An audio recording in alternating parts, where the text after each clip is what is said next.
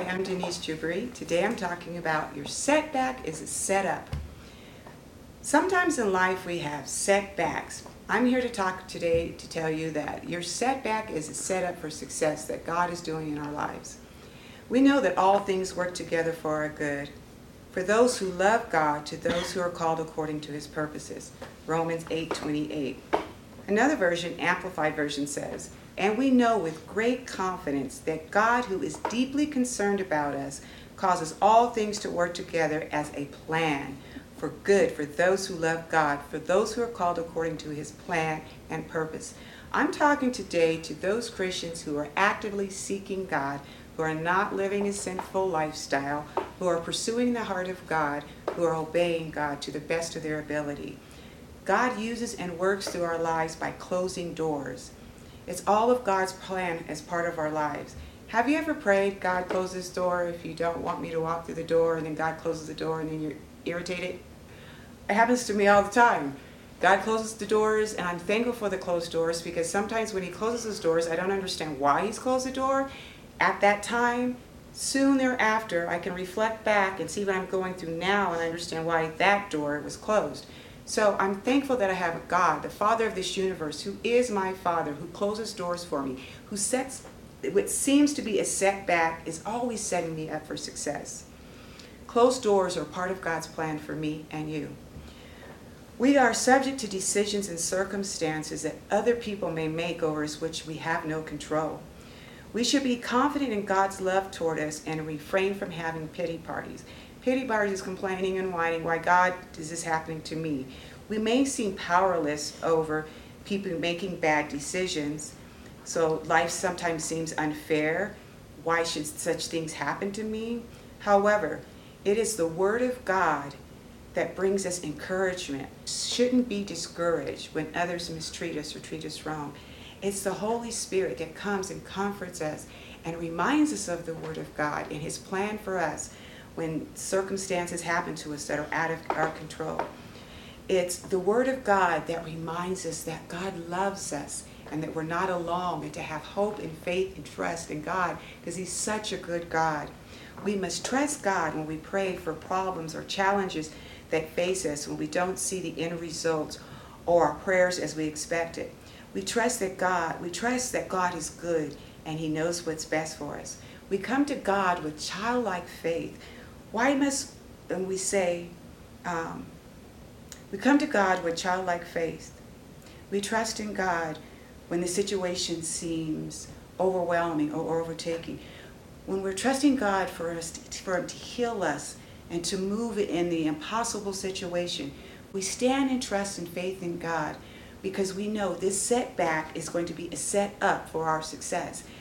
God uses our different trials and tribulations to be a testimony, to be a blessing to other people, so that we can minister to other people, so we can have compassion, we can walk in mercy and grace towards other people. It keeps us humble too. Isaiah 55 8 says, For my thoughts are not your thoughts, neither are my ways your ways, said the Lord. In the New Living Translation states, My thoughts are nothing like your thoughts and my ways are far beyond anything that you can imagine. We can't even comprehend the plans that God has for us. He gives us bite sized pieces, little steps at a time, as He's bringing us into our vision, our destiny, and our purpose. So we have to have confidence that when we have setbacks, God is setting us up for success. Joseph, as he looked back, said something similar to Romans 8:28. He says, "As far as for you, you thought evil against me, but God meant it unto good, to bring to pass, as it is this day, to save much people. So, what he was saying is, you thought what you were going to do for me was going to be evil, but God used it for me to save people, to, to be a blessing to other people. So, we as Christians have to understand that this is a normal part of our journey with God. Setbacks are set ups for our success we know that we are called to fulfill a purpose. Romans 8:28 says, "We know that all things are working together for our good." God is knitting our plan together. We have to have hope and faith in this plan, regardless of the circumstances that we're going through. Even when those circumstances seem extremely hopeless, even when your back is against the wall, God is setting you up for success. You have to depend and trust on God and know that God is faithful to His word. Our steps are ordained by God. We are not at the mercy of luck. Closed doors, negative circumstances are all going to work together for our good because my steps have been predestined be- before God. When the devil tries to come at us and hurt us, God intervenes and redirect our paths and get us back onto our destiny. Joseph's betrayal propelled him into his destiny. Are you fighting what God has ordained? God is driving our ships. God is for me. He is not against me. He is in complete control. So we are to surrender our lives, our all to God. Sometimes life just does not make sense, but we know that God is working all things together for us. We don't understand his process. We don't understand his ways. They're higher than our ways. His thoughts are higher than ours. But we don't have to know all the details. All we need to know is that God's plans for me are for my good. God's plans for me are bigger and better than we ever could comprehend.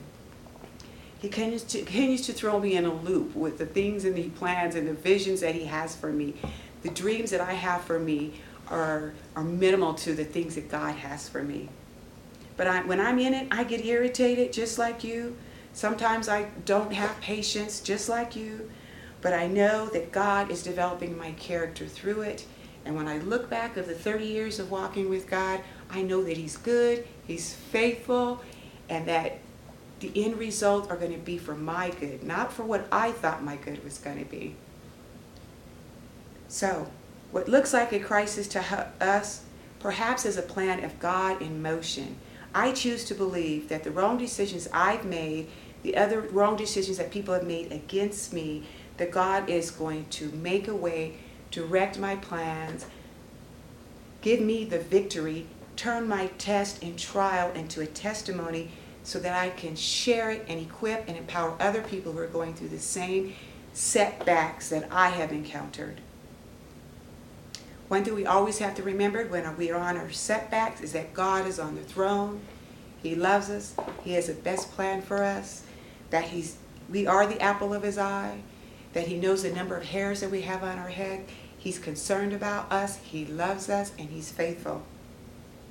God sometimes closes doors and has setbacks in our lives, which appears to be setbacks in our lives, to protect us from harm. Sometimes we don't know what's, set, what's ahead of us, but we have to trust that when God says no, when it seems like a setback, that God's got something good for us because we serve a good God and He's a faithful God. God is not going to let the small stuff stop our destiny. He's a big God and He's orchestrating everything together on my behalf. We are blessed to have the creator of the universe looking out for us. So, have faith in what happens to be a setback. God is setting you up for success. If you need more encouragement in this, I've written a book called Hope, Expecting God's Best. It's available on Amazon. And remember 2 Corinthians chapter 5, verse 7. We walk by faith and not by sight.